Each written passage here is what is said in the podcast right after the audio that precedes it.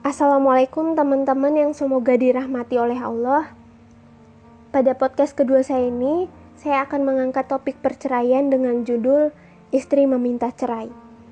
Karena setelah saya mengupload podcast Perasaan Wanita kemarin di WhatsApp, kemudian adalah salah ada salah seorang teman datang curhat ingin mengajukan talak kepada suaminya karena beberapa alasan.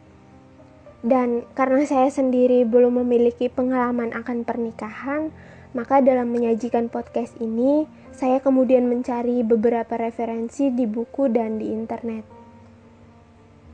Oke, saya mulai saja. Bismillah. Rasulullah menegaskan bahwa siapa saja wanita yang meminta diceraikan oleh suaminya tanpa alasan yang sah, maka haram baginya mencium wangi surga. Hadis riwayat Muslim. Jadi uh, dalam Islam dibolehkan nih perempuan mengajukan talak kepada suami, namun harus memiliki alasan-alasan yang syar'i. Uh, salah satunya yaitu ketika suami tidak mampu memenuhi hak-hak istri, seperti memberi nafkah, kemudian pergaulan yang tidak baik, tempat tinggal yang tidak layak, termasuk dalam kasus ini uh, jika suami sangat pelit dan perhitungan dalam memenuhi kebutuhan istri dan anak. Kemudian di alasan yang kedua yaitu uh, suami merendahkan istri dengan cara memukul, mencela, walaupun itu bukanlah tindakan yang dilakukan secara berulang kali. Namun Islam sendiri sangat melarang kegiatan kekerasan pada rumah tangga baik secara verba, uh, baik secara verbal maupun nonverbal, apalagi jika tidak adanya ujur syar'i yang mengharuskan dia melakukan hal tersebut. Kemudian, di poin yang ketiga, apabila suami pergi dalam jangka waktu yang cukup lama sehingga istri menghadapi keadaan gawat darurat seperti ketika istri tidak uh, sedang sakit kemudian tidak ada suami yang menemani kemudian kebutuhan sandang pangannya tidak terpenuhi dengan baik dan dikhawatirkan terjadinya sebuah fitnah. Ibnu Qodamah berkata, Imam Ahmad yaitu Ibnu Hambal ditanya, berapa lama bagi laki-laki menghilang dari keluarganya? Dia berkata, diriwayatkan enam bulan.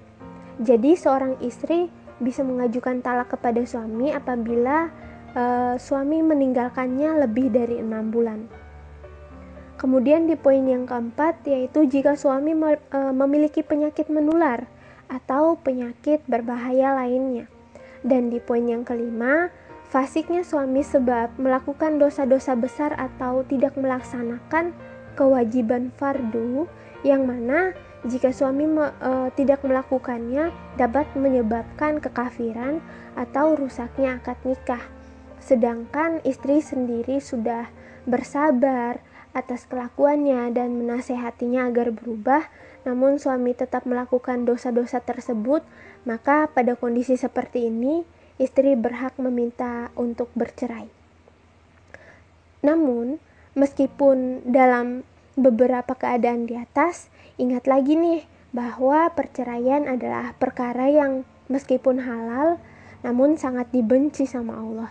Jadi, buat teman-teman yang kepikiran pengen cerai, terus pengen hidup sendiri, maka pikirkan lagi gimana visi uh, visi misinya kalian di awal pernikahan dan pikirkan keadaan kondisi anak dan keluarga besar lainnya. Kemudian uh, dan tidak heran ketika memilih calon suami atau calon istri, Rasulullah sangat menganjurkan untuk memilih laki-laki dan perempuan yang kuat agamanya. Walau alam bisawab, eh, referensi yang saya ambil berasal dari buku Ya Allah, maaf saya tiada waktu untukmu dan artikel di website bincangsyariah.com. Semoga apa yang saya sampaikan dapat bermanfaat buat teman-teman, terutama bagi saya pribadi.